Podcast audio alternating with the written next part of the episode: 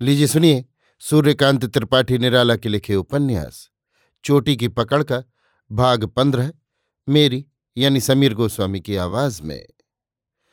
बाप से यूसुफ को एजाज का राज मिल चुका था। जब एजाज कलकत्ता रहती थी, खुदा बख्श खजानची तनख्वाह के रुपए लेकर कलकत्ते वाली कोठी में ठहरता था और वहीं से तनख्वाह चुकाकर रसीद लेता था। एजाज को डाक खाने के ज़रिए रुपए नहीं भेजे जाते थे। अली को ये खबर थी। उन्होंने लड़के को भेद बतलाया था। इधर राजा का रानी के पास आना जाना घटा कि दासियों, दूतियों और तरफदारों से पता लगवाना शुरू हुआ। खुदा बख्श, इस पते पर आ गए। ऐसे कई और रानी के तरफदारों की चाले मामूली खजानची खुदा बख्श लालच और रानी के प्रेम में न काट सके, जाल में कुंजी डाल दी। प्रेम की कहानी बहुत कुछ पहली जैसी। इसलिए घटना और दुर्घटना का बयान रोक लिया गया। इसी समय उनके भाग्य के आकाश पर दूसरा तारा चमका। एजाज के मकान से चलकर यूसुफ राजधानी आए और बाज़ार में ठहरे। भेस बदले हुए। प्रभाकर को देखकर चौंके। दुकान में एक जॉकेट सिला रहे थे। शाम के बाद से प्रभाकर का पता न चला। मैनेजर ने बुलाया है। एक अजनबी आदमी से कहलाकर राह पर मिले और मैनेजर ने भेजा है कहकर भाव ताड़ने लगे। खजांची की कुंजी हाथ से छूट चुकी थी। कलेजा धड़का, डर कर संभले। हम आपका भला कर सकते हैं? यूसुफ ने कहा। खोदा बख्श रानी की मैत्री की ताकत से आगंतुक को देखते रहे। आपका राज बिगड़ा है, मान जाइए। खोदा बख्श का दिल बैठ गया। मैनेजर उससे बड़ा है। कुछ गड़बड़ मालूम हुई हो, सोचकर दहले। उठा के कह दें, पर संभाल लिया। यूसुफ ने कहा, आपको अब मैनेजर के पास न जाना होगा। हम ही उनकी मार्फत आपसे मिलने आए हैं। उनसे हमारा हाल मालूम करने की हिमाकत न कीजिएगा। हम सरकारी, आप हमसे फ़ायदा उठा सकते हैं। फिर हम भी मुसलमान हैं। खजानची को बहुत खुशी न हुई, क्योंकि एक फ़ायदा अभी पूरा पूरा नहीं उठा पाए थे। फिर भी ये सोचकर कि आगे क्या आने वाला है और खुदगर्ज अपनी ओर से फ़ायदे में ला रहा है बात सुन लेनी चाहिए। यूसुफ जानते थे, कहकर भी राज निकाला जाता है। अगले सवाल से काम हासिल होगा। कहा, हमें आपसे राज मिलता रहना चाहिए। हम आपकी निजी उलझनों की मदद करेंगे। खोदा बख्श को जी मिला। पूछा, जनाब का निजी और भी कुछ अगर मालूम किया जा सके? बाद को, जब गठ जाए।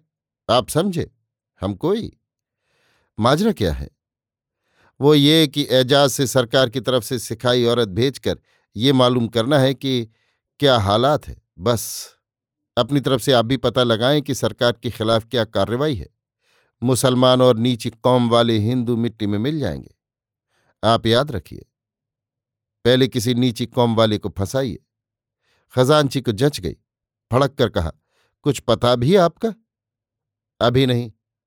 अस्सलाम वालेकुम। ख्याल में रखें। वालेकुम।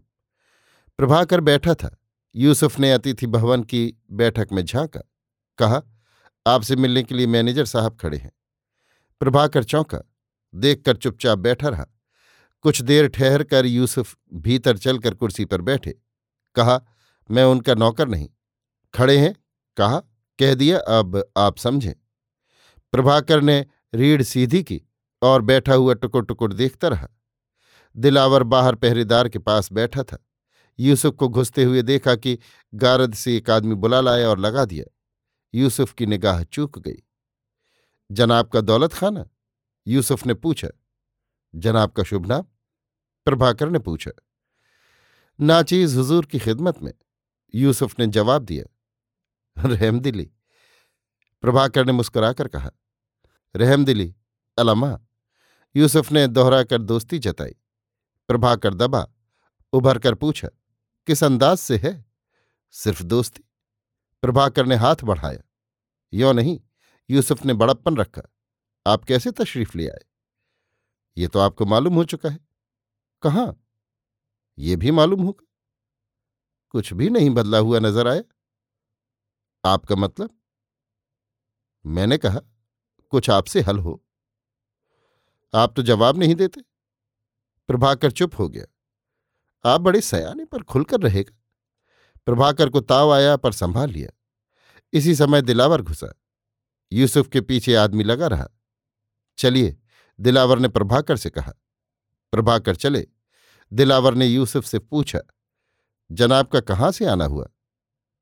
मैनेजर साहब के कहने से यूसुफ साथ साथ चले। दिलावर कुछ न बोला।